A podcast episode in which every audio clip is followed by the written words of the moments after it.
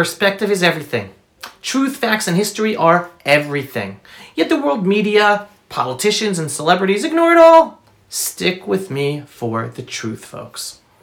Please share this with everyone you know who dares think that Israel is to blame, even for the slightest, for the Arab Muslim violence against us.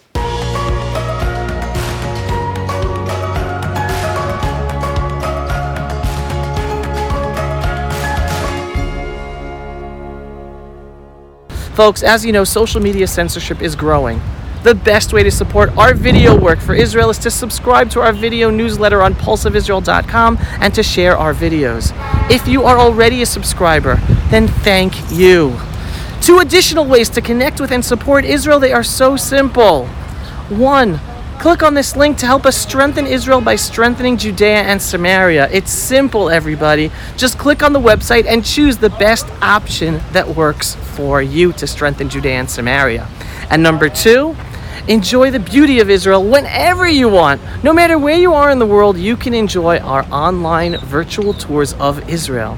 Just visit israelisbeautiful.com and choose the virtual video and activity package that works for you.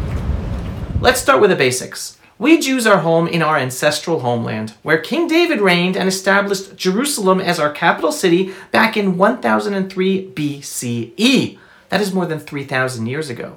King Solomon then built the first temple in Jerusalem, and then the second temple was built there as well. So nobody can say that the land of Israel does not belong to the Jewish people.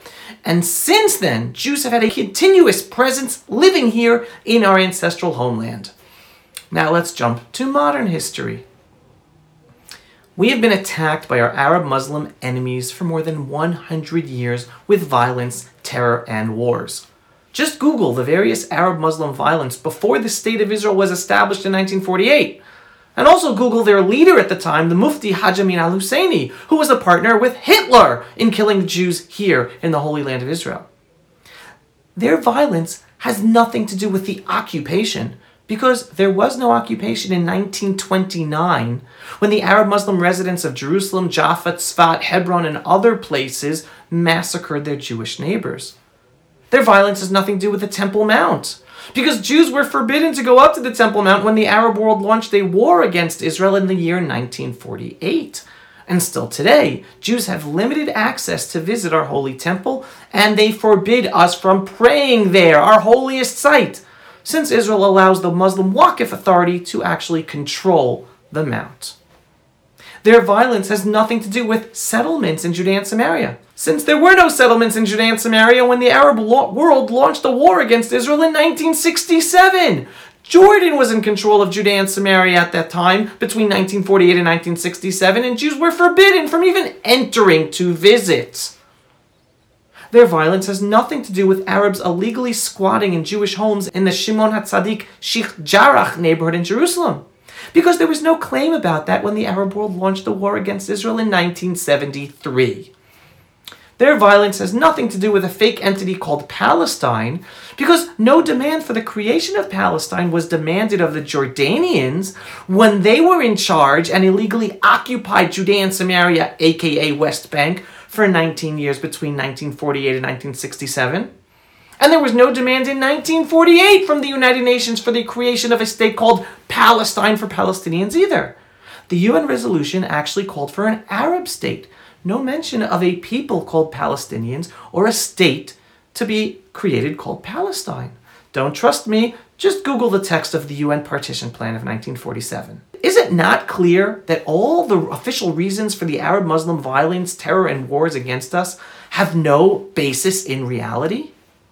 Now, on the other hand, Israel has always had her hand outstretched in peace and always defended ourselves from wars, terror, and violence begun by our enemies.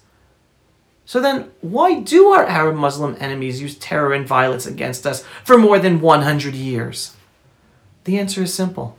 Because there are elements within the Arab Muslim world that do not want a Jewish state of Israel to exist at all. And all their terror, violence, and wars is about them continuously trying to destroy, destroy the Jewish state of Israel and murder Jews. Again, that is the one and only reason for this conflict. Anyone who refuses to recognize these facts is totally wrong about our situation and should be shut down with the simple truth. Understand, in every generation, the Jewish people have enemies who try to annihilate us. Today, they use the fake cause called Palestine, the biggest global anti Semitic blood libel ever in history.